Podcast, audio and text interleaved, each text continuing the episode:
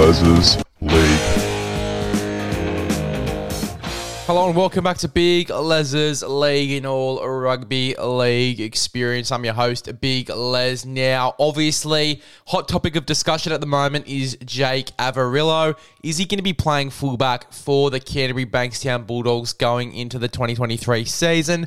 Me personally, I think everyone's pretty much been blindsided by the World Cup. Obviously, seeing Kiraz getting out there, ripping and tearing, looking really good while doing it as well. Uh, obviously, for the Lebanon side, playing fullback there and absolutely killing it. I think he played most of the games at fullback. Adam Doueihi, I think, only came in maybe one game at fullback while Kiraz, I think, had an injury or was being rested or something along those lines. Uh, but I think Adam Doueihi came in and played one game at fullback, but it was pretty much all Kiraz.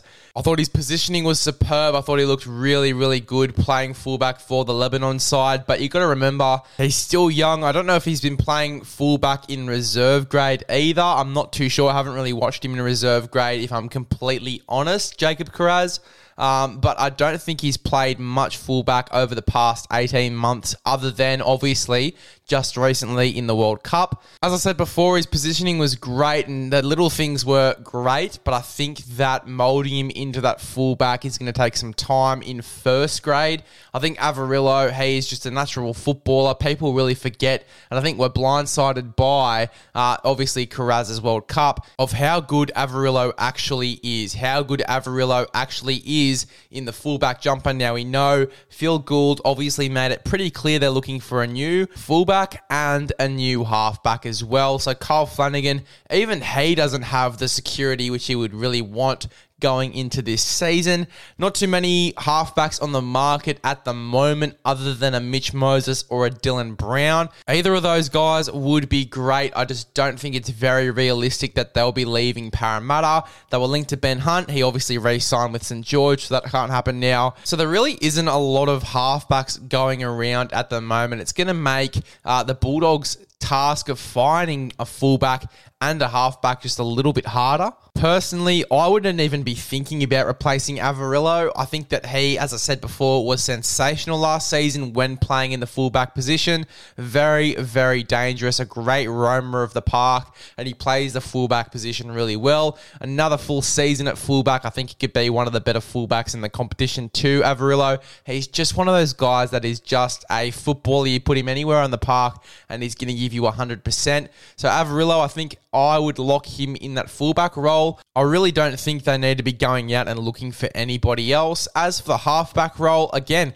Kyle Flanagan, he came into this side and the Bulldogs were playing a much more organised brand of football. And obviously, that Matt Burton Josh Addo-Carr combination really started to work out. As soon as Kyle Flanagan played full time, that's when we saw, obviously, Matt Burton and Josh Addo-Carr, that combination really start to flourish. I think Kyle Flanagan, he can play footy. He's a really, really good footballer bringing him into a good side like the Bulldogs is going to be absolutely sensational, not only for his development. We saw what he did at the Sydney Roosters with guys like James Tedesco, Joseph Manu, all of the great uh, Roosters players they've currently got. He came into that side. They nearly got into the grand final. They were very, very close in getting to a grand final with Kyle Flanagan in that side. Looking at the Bulldogs side next year, Averillo at fullback, Matt Burton at 5'8, Josh Addo-Carr on the wing, possibly playing a bit of a roaming role as well as we saw in the World Cup. I think that the Bulldogs definitely need to look at that. They've also got Tevita Pangai Jr., Viliami Kikau, Reed Mahoney in the nine jersey, quality ball. They've got a really solid side, a really solid side. I'm sure there's plenty of players I've forgotten about. They've got Franklin Pele coming off the bench. He will be sensational. Luke Thompson, ball playing forward. Um, Jackson Topine, I assume that he'll be playing in the 13 jersey as well, considering that Josh Jackson has retired. Really looking forward to seeing how this side forms going into next season. I think Kyle Flanagan will flourish. I think he'll really flourish with the side that they've got right now, and also Averillo as well. I think he's going to make that side a little bit more dangerous. That's why I'm putting him at fullback. Don't get me wrong, Jacob Kiraz could be just as dangerous, but I'm not really too keen on having him playing a whole season just yet in first grade at fullback. I'd definitely have him on the wing for at least one more year before I'd even consider putting him at fullback or at least starting to move him slowly into that role if I'm a Bulldogs coach right now, I'm not moving this side around too much, especially the spine, considering they have a really good quality side, one that could definitely get into the top eight, maybe even the top four, maybe even further than that. That's how high I rate the caliber of this side.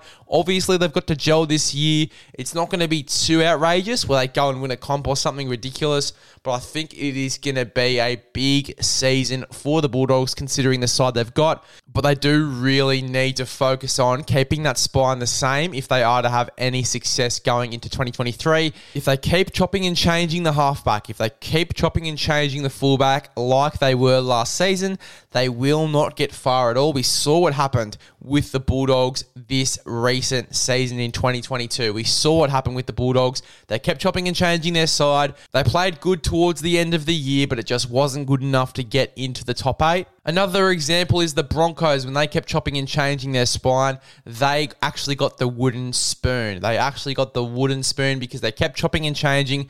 They didn't want to keep the side that they had, keep the spine that they had, keep a consistency within that side. That's what the Broncos would have needed that season.